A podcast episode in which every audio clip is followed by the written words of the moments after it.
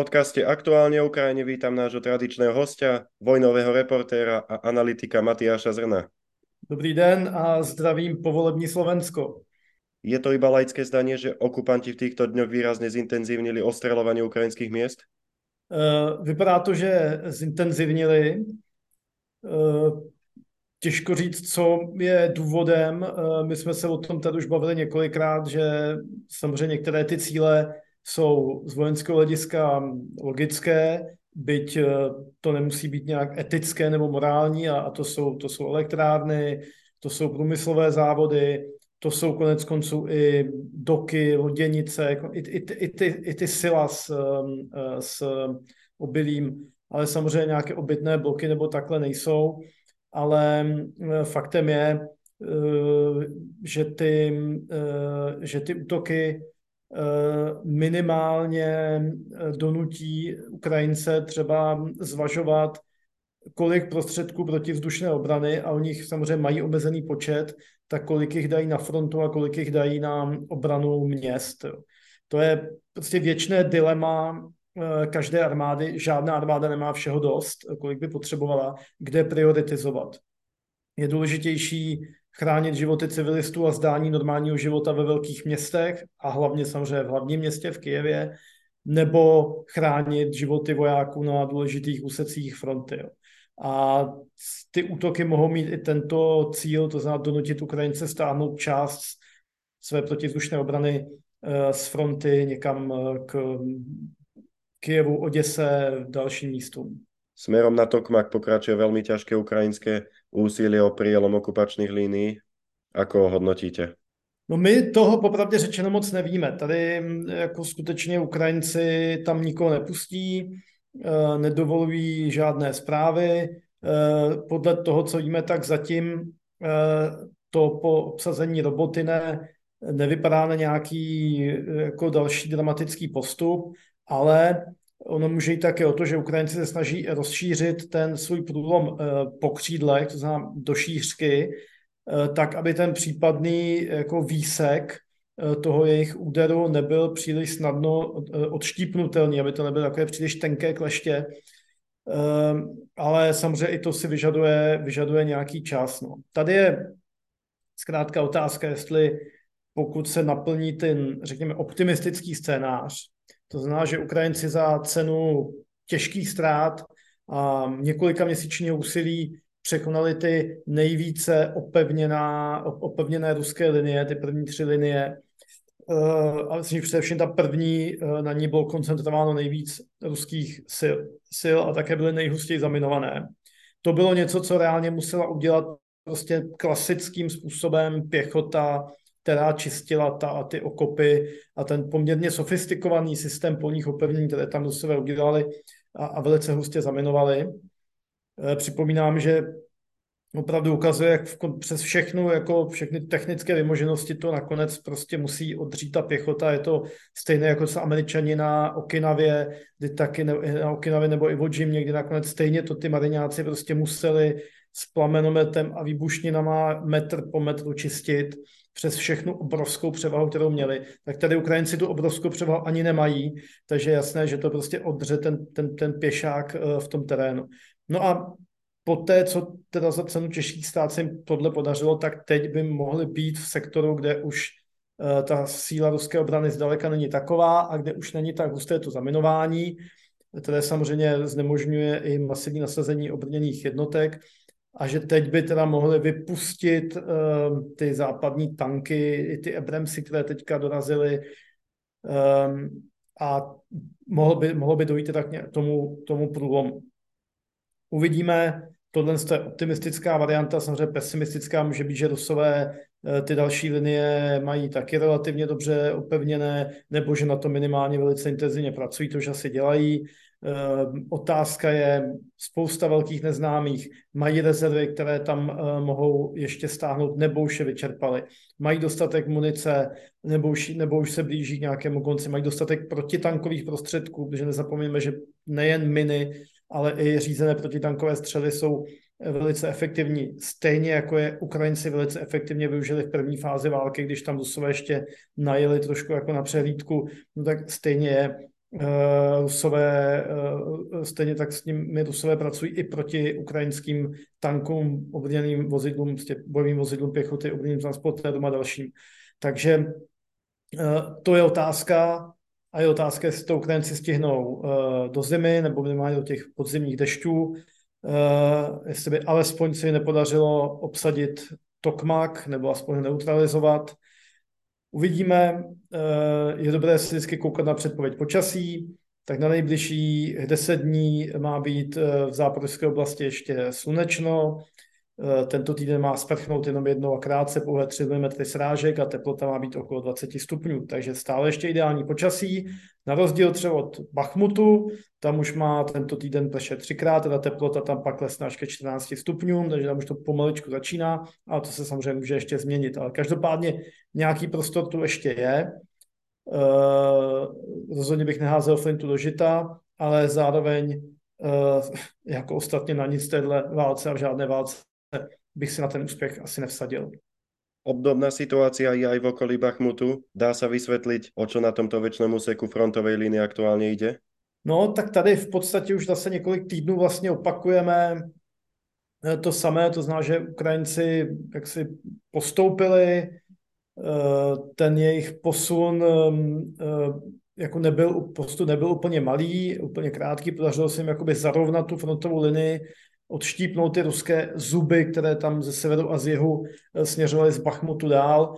Takže taková ta místa, jen si pamatuju, kde jsme natáčeli, jako Chasifiar, New York, která byla tehdy jako eh, tam buldozery kopali zákopy a zdálo se, že Rusové tam každou chvíli dorazí, tak teďka už jsou zase vlastně takovým jako relativně, opravdu velmi relativně bezpečným eh, zázemím ale zároveň jako v nějaké fázi se ten postup taky trošku zadrhnul a už vidíme, že jako nějak bleskový není. Postupují, no ale samozřejmě ta oblast je protkaná opevněními, polními opevněními, eh, které jako předtím měli Ukrajinci, teďka čistí eh, a, a pro sebe upravují Rusové, plus eh, jsme úplně na samotné hraně Bachmutu a každý zastavený prostor i úplně rozstřílený zastavený prostor je velice jako účinným obranným prostředkem proti nepříteli, takže ani tam to nevypadá na nějaký průlom. Ale zase, tady opravdu hrozně důležité pochopit, mít ten celý obraz a vědět to, co prostě my v tuhle chvíli nevíme. Možné je to, že Ukrajinci tlačí, proto tlačí na více úsecích fronty, proto se snaží likvidovat eh, ruskou logistiku, eh, aby vytvořili tlak, který v jednu chvíli způsobí, že Rusové prostě na jednom úseku fronty nebudou schopni včas dopravit zásoby eh, nebo čerstvé jednotky, což je hm, předpoklad. Jakmile nemáte nějaké zálohy čerstvé, které můžete nasadit v případě nouze, tak v podstatě jste prohráli. No ale jestli na tom Rusové jsou už takhle špatně, prostě nevíme a popravdě řečeno ani Ukrajinci na tom asi nebudou úplně dokonale. Ty zprávy, které jako přichází, teď byla jedna taková bezpečnostní konference v Polsku a e, dopisovatel, e, jako vojenský dopisovatel Bildu Julian Repke, který patří k takovým tím spíše skeptičtějším, ale zajímavým hlasům, e, tak to popsal, jakože vlastně obě strany jejich největší problém jsou vycvičení vojáci. Že jako materiální zásoby jsou ještě schopni jakž tač jako, jako si pořešit, ale vzhledem těm ztrátám prostě nestíhají vycvičit vojáky v takovém množství, jakém by potřebovali, nahrazovali ty ztráty. Vycvičit vojáka stojí jako hodně času, úsilí a peněz a to tady opět opakujeme neustále, jako secvičit potom ty vycvičené vojáky jako v funkční, kohezní jednotku, to je ještě, ještě mnohem těžší a to prostě chybí jak Rusům, tak Ukrajincům a pro ten boj, který tam je, tak uh, potřebujete jako dobře vycvičené vojáky a dobře se cvičené útvary. Zdanlivo mimo hlavnej pozornosti je pomedzi Luhanskej a Charkivskej oblasti, kde sú okupanti v ofenzíve. Čo sa tam vlastne deje? Uh, to je místo, kde se vlastně velice usilovně bojuje od dob charkovské ofenzívy loni v říjnu. E, tam se zastavil uh, ukrajinský postup, tam prostě Ukrajincům jako došel dech, jo, zásoby, palivo, všechno. A potom Blitzkriegu, který tam předvedli uh, tak se zastavili v takové, řekněme, řídčeji osídlené oblasti, částečně zalesněné, s poměrně slabou komunikační sítí. A je to taková oblast, kde uh, um, je, je nesmírně rozsáhlá a zdá se, že jako Ukrajinci, uh, pro ně to přece je fronta uh, jako druhého, druhé kategorie významnosti, protože ví, že ta válka se rozná na těch klíčových úsecích, což je především jich. Prostě pokud se by se podařilo přetnout pozemní koridor mezi Donbasem a Krymem, tak to samozřejmě je velký úspěch. Eh, když postoupí v záporoží o 20 km dobydou Tokma, když postoupí o 50 dobydou Melitopol, eh, tady, když v těch jako lesích postoupí o 20 km, tak je to sice fajn, ale jako úplně eh, to výsledek války nezmění. Naopak pro Rusy je to blízko, mají to blízko do svých, blízko k hranicím, blízko zásobovacím liním a řekněme, že se jim tam jednak jak si dařilo ze začátku odrážet ukrajinské útoky a pak postupně přejít jako do nějaké, převzít nějakou iniciativu, ale tam ty postupy jsou jako minimální. Jo. To, své tam mají asi nějakou lokální převahu, ale e, jako neznamená to, že by tam postupovali o kilometry denně, jo. Prostě desítky, stovky metrů, e, jak kdy. Ale je to tam opravdu jako drsné a ti vojáci, s kterými my jsme byli několikrát, v Sedebranském lese a v těch dalších oblastech, eh, hlavně třeba v zimě a na podzim v tom blátě, eh, v opravdu velké zimě, v místech, kam se strašně těžko dostávají zásoby, eh, protože tam není pořádná jako silniční síť a Rusové tam mají převahu v dronech a navádějí tam palbu na všechna ta vozidla, která přijíždějí. Jsou místa, kde když jste zasaženi, tak to je několik hodin, než se dostanete k nějakému solidnímu ošetření. Eh, jako tam musím říct, že nikde jsem neviděl tak vyčerpané vojáky, jako bylo právě tam. Eh, Rusové asi se snaží toho využít, využít toho, že tohle je místo, kam mohou relativně snadno přisunout větší množství mužů a materiálu oproti jihu například. A tak se snaží asi tlačit tady, aby donutili Ukrajince stáhnout své jednotky z jiných úseků fronty právě sem. Pred rokom sme spoločne analyzovali oslobodenie Chersonu. Z predpokladaných troch týždňov bol napokon hneď ďalší deň. Môže sa stať niečo podobné? Ehm, stát se může všechno. Já eh, jako nevylučuju, eh, a eh, řekl bych, že poměrně alibisticky nevylučuju nic, protože spousta lidí, která prorokovala to, či ono, tak si naběhla, takže já to radši dělat nebudu ale vždycky jsem říkal, že ano, jako může se stát v jednu chvíli, že ta fronta vlastně někde praskne a spustí to nějaký takové, tak, takové domino. Na druhou stranu zatím ukázal, že ruští vojáci jsou jako překvapivě ochotní bojovat um, jako skoro bych řekl do posledního muže, minimálně do posledního náboje. Takže spíš bych čekal, že ten postup bude stále stejně jako úporný, těžký a draze zaplacený, než že by tam došlo k nějakému jako rozpadu morálky a, a úprku a tak dále.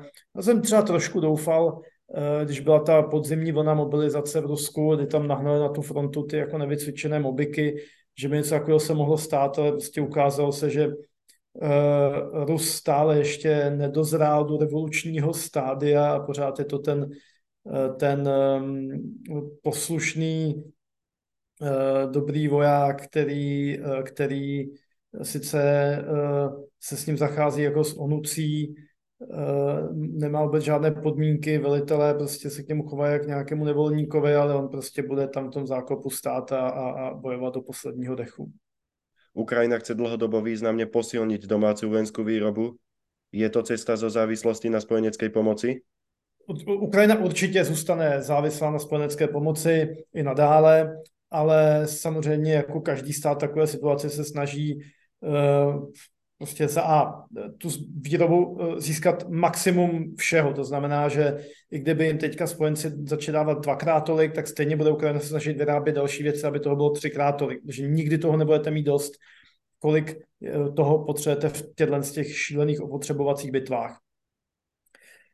Samozřejmě, že stát takové situaci se snaží i o maximální soběstačnost, když ta je tedy jakoby iluzorní, eh, ale je to i nějaký prostředek, jak prostě navýšit celkové kapacity výroby v Evropě, protože eh, my tady nemáme eh, často ani moc velkou politickou vůli nemáme tady často třeba ani dostatek jako kvalifikovaných zaměstnanců na to rozjet najednou třeba, tak v Evropě je jedna jediná, jedna jediná třeba linka na výrobu tanků, Leopard, ta vyrábí nějaké čtyři tanky měsíčně, jo, ale i kdyby chtěli Němci postavit další, jakože možná chtějí, tak není to tak jako úplně jednoduché z hlediska je nějaké jako pracovní síly. Do toho tady máte ty naše jako uh, uh, Vogue banky, které uh, v rámci svých pravidel nějaké jako ekologické a sociální zodpovědnosti a udržitelnosti, tak odmítají půjčovat na, peníze na ošklivé věci, jako jsou například zbraně, Eh, o tom by mohli vyprávět i obyčejní třeba majitelé obchodu s loveckými potřebami, že měli problém otevřít si účet, nemluví o tom, že získat prostě úvěr úplně nemožné a tak dále. No a bez úvěru jako je to těžké. Samozřejmě oni, jako ty, ty opravdu velké podniky si nějak, jak to těm penězům jako se dostanou, jsou jako jiné instrumenty finančního trhu, ale bylo by to samozřejmě jednodušší, eh, kdyby Eh, půjčovaly eh, normální komerční banky prostě peníze klasicky na podnikatelský záměr, který je navíc tomto ohledu z hlediska té banky naprosto bezpečný. Jestli něco je v současnosti jako dobrou investicí, tak je to investice do zbrojní výroby. To bude potřeba ještě x let, protože ta válka bohužel potrvá, obávám se x let a navíc x let potom prostě budou všechny státy ještě v takovém tom hypu, že se musíme zásoby, musíme doplnit všechny ty vyprázdněné sklady eh, a tak, a, a tak podobně. Eh, takže tohle to všechno to brzdí a tyhle problémy na Ukrajině nejsou. Došlo tam třeba i k uvolnění pracovně právní legislativy, aby jako ta pracovní síla mohla, aby se s ní mohlo pracovat pružněji. Eh, bez zesporu si žádná banka nedovolí nedat úvěr na, na nějakou zbrojní výrobu. Bude to prostě záležitost nejvyššího státního významu, takže taky se nebude stát, že, já nevím, kvůli výstavbě linky tovární linky na výrobu BVP, takže by zablokoval nějaký ekologický spolek kvůli nějakým broučkům a tak dále. Takže eh, tohle to všechno eh, nebudou, nebudou blokovány nějakými ekologickými aspekty a tak dále. Takže tohle jakoby je určitou výhodou a je to vlastně výhoda, je to win-win, je to výhoda jak pro ten zbrojní průmysl, který samozřejmě to nedělá zadarmo, eh, ten, ty, ty, ty, eh, ty výrobky prostě uplatní jak na ukrajinském trhu, tak i na, na světovém, především západním trhu a je to samozřejmě výhoda pro Ukrajinu, která získá více zbraní, eh, další know-how a vlastně vlastní výrobní kapacity, které pochopitelně jako zvýší jako nezávislost toho státu v ohledu k ostatním aktérům. Úplně stejně i Polsko nejenže kupuje tanky, ale kupuje samozřejmě i um, to know-how a chce ty jeho korejské tanky montovat a postupně vyrábět v Polsku. Uh, dělá ty opravárenská centra pro tanky Abrams, jo, protože tohle všechno je jako nezaplatit, nezaplatitelné know-how, uh, které vy potřebujete, protože když potom nějaká krize vypukne, tak jako nevydupete ze země, ne, že nevydupete vojáky, když je nemáte, lidi, co umí aspoň elementárně střílet, abych vzal jako to, co potřebujete jako braně, profesionální armádu, nějaký záložníky, který umí aspoň něco, ale potřebujete taky obrovské množství jako technicky odpovídajícím způsobem vzdělaných a zapracovaných lidí, kteří najednou jsou schopni prostě zvládnout ten obrovský jako boom zbrojní výroby a oprav Eh, poškozených zbraní a tak dále. To, je, to, to si málo uvědomuje, jak klíčoví eh, jsou takový lidé, ty mají opravdu cenu zlaté, a to známe z Bosny třeba, jo, tak tam, když v nějakém obklíčeném městě se sešel nějaký chemik, fyzik a inženýr, tak to byla největší spása, protože oni byli schopni z ničeho tam vyrábět nějaké výbušniny, vyrábět improvizované granáty a takovéhle věci. To prostě eh, jako my intelektuálové bychom splakali nad vejdělkem, jo, ale tyhle lidi jsou potřeba. Takže i, i tohle, jo, i takovéhle věci, jako je třeba opravárenské centrum pro Abramsy, Eh, to je, to považuji za úžasnou eh, výhru polské vlády, že tohle je, a to neprojebrem si, je to myslím i pro ty eh, německé samohybné ufnice, Panzerobice 2000 a tak dále. To je jako obrovská spruha případné budoucí obrany schopnosti Polska. Je štartování vojenského priemyslu dôkaz, že Ukrajina má před sebou asi ještě dlhou a těžkou cestu k oslobodeniu celého svojho územia? Já myslím, že to si už teďka všichni na Ukrajině uvědomují. Eh, a myslím, že už si to uvědomují delší dobu a teď je prostě ta fáze, uh, ono je to, mě ta válka hrozně připomíná první světovou válku. i tím, jak se bleskově mění taktika na bojišti. Stejně jako na první světové válce se ještě jako vělo na koních a s červenými kalhotami a modrými, modrými svršky a během roku byli všichni v kaky, zalezlí pod zemí s kulometama Eh, tak i tady do té války se vělo, věly mechanizované svazky a, a, a prapodníková uskupení eh, a skončilo to údernými pěšími skupinkami eh, zavrtanými pod zem. Jo, obě dvě ty strany se učí, mění se, jsou to úplně jiné armády teď, než to bylo před rokem. Obě dvě, jo. No a úplně stejně tu první světovou válku mi připomíná ten, ten pomalý eh, proces mobilizace společnosti a průmyslu na válečné potřeby, že ani tam nebylo nikomu z začátku jasné, jak obrovské potřeby si ta válka vyžádá. V Anglii v roce 1915-16 byl ten ammunition hunger, to vedlo až pádu vlády, vytvoření speciálního ministerstva pro munici. Později se jim stal uh, tím minister Winston Churchill, který dramaticky zvedl uh, muniční výrobu, protože uh, prostě Churchill na co sáhl, tak to no, ne, ne všechno, ale většinu věcí, na které sáhl, tak, tak se mu podařila s jeho jako energií a schopnostmi. Jo. E, došlo tam k obrovskému navýšení, e, jako skokovému navýšení výroby munice, ale za cenu opravdu jako celonárodního úsilí. Jo. A myslím si, že tomuhle z tomu Ukrajina uh, směřuje, ona zatím se snaží jakoby stále zachovávat ten, tu, tu, ten dojem normálního života ve většině, na většině území, úplně stejně jako Rusko na v podstatě celém svém území, Um, ale myslím si, že to směřuje k nějaké větší celonárodní mobilizaci a do toho samozřejmě patří i uh, větší mobilizace průmyslu pro válečné účely. Na Slovensku sa uskutočnili parlamentné voľby. Bude znamenať ich výsledok zásadnú zmenu vo vzťahu k Ukrajine? Uh, určitě to změna bude, ale nic se nejí tak horké, jak se upeče.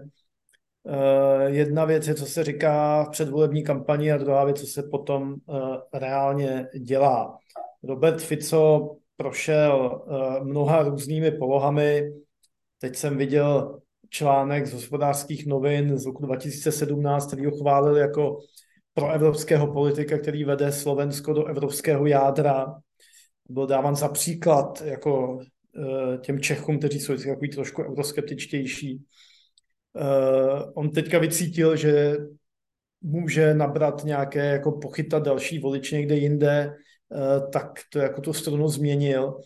A bez zesporu to nebude člověk, který by jezdil na Ukrajinu, který by vyšoval ukrajinské vlajky, uh, pro kterého by Ukrajina byla, řekněme, srdcovou záležitostí, jako je pro spoustu lidí i na Slovensku a pro část politické elity, nemalou část politické elity ale zároveň si nemyslím, že by, že by zlobil příliš. Eh, že by blokoval závěry Evropské rady o eh, pomoci Ukrajině například. Nebo že by eh, zakázal vývoz munice a zbraní na Ukrajinu. Ta představa, jestli se nepletu, na Slovensku se otvírá třeba nová výrobní linka granátů až 152 mm, že by tam teďka Robert Fico přišel a řekl několika stům lidí, že zase propustí, protože oni to přece nebudou prodávat na Ukrajinu. Ta je, myslím, jako milná. On řekl, že nepůjde už ani kulka, ale on může říct, že to znamená ta bezplatná pomoc nějak ze skladů. E, myslím, že Slovensko předalo Ukrajině, co mohlo, e, že z žádných jako státních skladů se už nic dávat nebude. Eh, druhá věc je, že ono se to ani předtím nedávalo jako zdarmo, že to většinou to někdo koupil, ať už Ukrajinci nebo někdo jiný, Američani, výměna za něco a tak dále. Eh, no a tohle, to, co, na, na, na to, co teďka je, tak to jsou prostě normálně to komerčně Ukrajinci nebo někdo jiný pro ně kupuje. Eh, je to, je to něco, na čem Slovensko, stejně jako Česká republika, stejně jako Bulharsko, Chorvatsko, všechny tyhle země bývalého východního bloku, které vyrábí ještě tento typ munice a někdy i tento typ zbraní, tak na tom nekřesťansky vydělávají. Nedovedu si představit, že by tohle to Fico jako uh, nějak uh, zatrhnul. On o tom nebude mluvit, on se tím nebude chlubit, ale myslím, že to všechno jako bude pokračovat.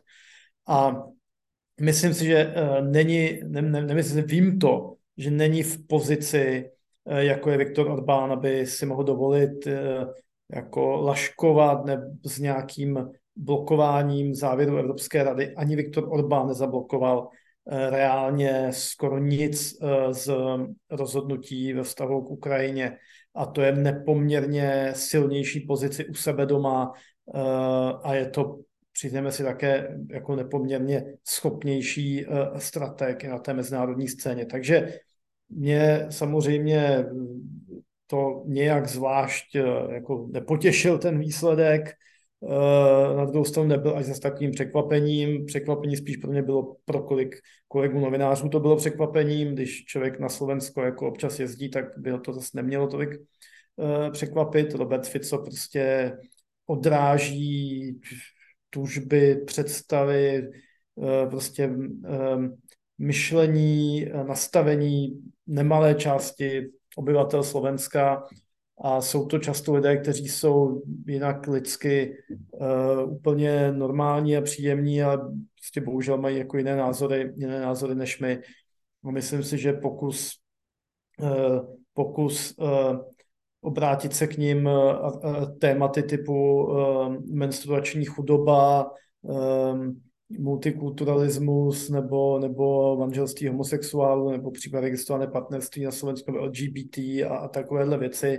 Takže jako trošku ukázal odtrženost těch jako bratislavských elit od, od zbytku, zbytku země. To je něco, co se děje samozřejmě na Slovensku, to se děje i u nás, to se děje všude. A ta Ukrajina byla takovou jako kolaterální škodou té, téhle té eh, celé kampaně, protože řekněme, že ty uh, ficovské a, a, a jiné síly si tu Ukrajinu vzali jako takový ten symbol. To je to, s čím ta stávající elita uh, za co bojuje, tak my budeme za každou cenu proti. No já se bych snad jako nevěřil, že je to, je to tím, že by, uh, že by tolik Slováků jako přímě nenávidělo Ukrajinu, asi, asi úplně ne ostatně i z těch průzkumů veřejného mínění se vycházelo, že proti nějaké jako osobní pomoci ukrajinským uprchlíkům e, není ani většina lidí, kteří jinak jsou třeba proti té, e, proti té e, jako podpoře vojenské nebo takhle. Takže je to, nebo určitě to není dobrá zpráva pro Ukrajinu a pro pomoc Ukrajině a nečekal bych, že to bude, že to bude úplná tragédie do akej miery je pravdepodobné, že si Slovensko prisadne v Európskej únii a NATO k Maďarsku, ktoré blokuje pomoc Ukrajine? Já bych na to moc nesázel. Maďarsko má unikátní pozici. Vládne tam jeden muž, jedna vláda, je jako jedna strana, má tam sice nějaké jako menší koaliční partnery, ale reálně je to Fides, ústavní většina, a přiznejme si, může se opřít o jako nespochybnitelnou podporu většiny maďarských voličů. Nikdo nespochybnil demokratičnost maďarských voleb. To skutečně je jako Viktor Orbán odrazem jako tužby maďarského národa. Nedělejme si mimochodem iluze, že by maďarská opozice byla vlastně nějak zásadně jiná. Prostě pro Maďary, prostě Maďaři to emocionálně berou úplně jinak, než to bereme my. Jo. Můžeme se tomu divit, můžeme s tím nesouhlasit, ale to je asi tak všechno, co s tím můžeme dělat. Viktor, teda, um, uh, Robert Fico bude pravděpodobně na čele nějaké koaliční vlády, v které pravděpodobně bude Pellegriniho hlas. Pellegrini je takový ten konformní eurosocialista, který uh, uh, v situaci, kdy se teda žádá z Evropy, abychom podporovali Ukrajinu, tak podporuje Ukrajinu. V tuto chvíli zaplať pámu za to. Myslím si, že to bude určitou jako brzdou a myslím si ani, že jako Fico nemá úplně moc, co by z toho, eh, co by z toho eh, jako vnitropoliticky vytřískal. To jsou věci, které jsou relativně vzdálené, nějaké jako jednání na Evropské radě. Konečném důsledku rozhoduje jako to, jak se lidi mají, eh, chtějí, chtějí nějakou stabilitu. Myslím si, že Slovensko je hodně k úspěchu Fica přispěla ta chaotičnost těch minulých vlád, střídání vlád, jejich vnitřní eh, jako spory. Eh, Fico dokázal, že on jako vládnout umí, tomu myslím ani jeho protivníci nemohou, nemohou přijít. Je to prostě politický praktik, je to homopolitikus úplně par excellence. Takže je to takový ten strongman, ten silný muž, co to všechno drží pohromadě. Nemusíme řešit prostě neustále nějaké vnitřní střety a tak dále. Takže to je to, co Slovensku dá bez zesporu nějakou, řekl bych, eh, rozhazovačnější sociální politiku. Eh, Rétoricky bude samozřejmě se vymezovat vůči Bruselu a Spojeným státům a tak dále. A nemyslím si, že by si troufnul, co by předseda koleční vlády země, která je tolik závislá na, na jako ekonomické spolupráci v rámci Evropské unie, takže by si dovolil nějaký jako zásadní jako negativní krok. Tomu úplně nevěřím. Buďme radši optimistickí. Čo hovoríte na to, že Slovákom sa podarilo vyzbierať viac ako 650 tisíc eur na odmínovacie zaradenie Božena pre Ukrajinu? No to jsou, to jsou prostě ty krásné příběhy, eh, které mě vždycky potěší a vrací důvěru v lidstvo, eh, ať je to nějaká malá sbírka, kterou vyhlásím já tady za 200 tisíc korun, nebo 8-10 tisíc euro a ono se to za pár dní sejde a vždycky znova znova mě to překvapí, kolik lidí eh, je ochotno přispět a kolik se i nabídne s nějakou jinou pomocí všeho možného druhu. No a samozřejmě jako násobně větší radost mám, když se podaří vyzbírat takhle velkou věc, takhle užitečnou věc. Všichni víme, co miny na Ukrajině znamenají, že odminovací stroj je prostě obrovská, obrovská pomoc a 650 tisíc euro není málo. Uh, takže je to, je, to, je to skvělá zpráva, no, která ukazuje, že na Slovensku je jako spousta skvělých lidí, kteří uh, chápou, že je jak, řekl bych, jak z důvodu vyššího principu mravního, tak i z důvodu vlastní bezpečnosti dobré Ukrajinu podporovat i takovýmhle způsobem. S radosťou vám hlásím, že sme odviezli ďalšiu plnú dodávku pomoci do Zakarpatskej Jasine, kam nás nasmerovala vaša televízna reportáž. No tak to rád slyším, to prostě Jasini jsme adoptovali,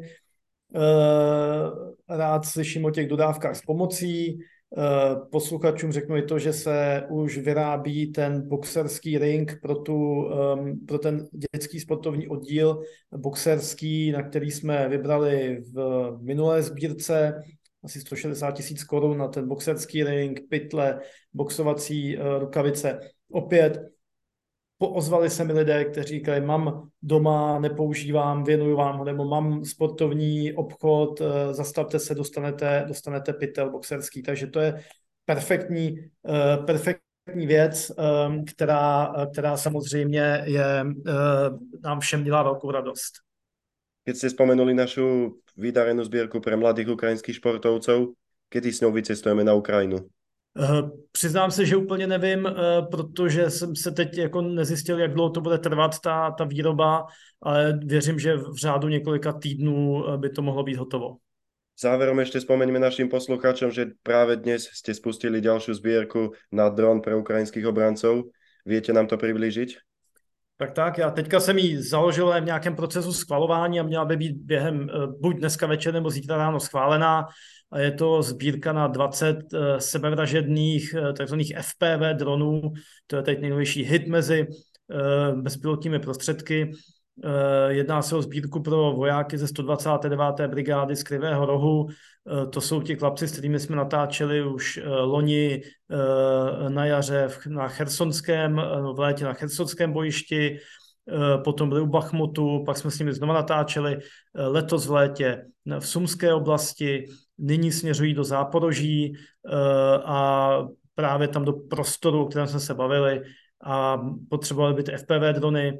Eh, existuje český výrobek, eh, má nosnost nějakých 8, no teď se, no, abych nekecal, nosnost nepamatuju, ale nemalou nosnost trhaviny, dolet 8 až 10 km, ve vzduchu vydrží nějakých 10 až 12 minut, je velmi přesný, a na 20 těchto kousků, jeden stojí 8 tisíc korun, e, kompletně s baterií, se vším, tak e, na tu vyhlašujeme sbírku. Co se týká té trhaviny, tak to už si potom chlapci na Ukrajině zařídí sami. Ďakujem vám za zaujímavú analýzu aktuálneho diania. Do počutia na budúce. Sláva Ukrajine. Hledám sláva, budu se těšit opět za týden.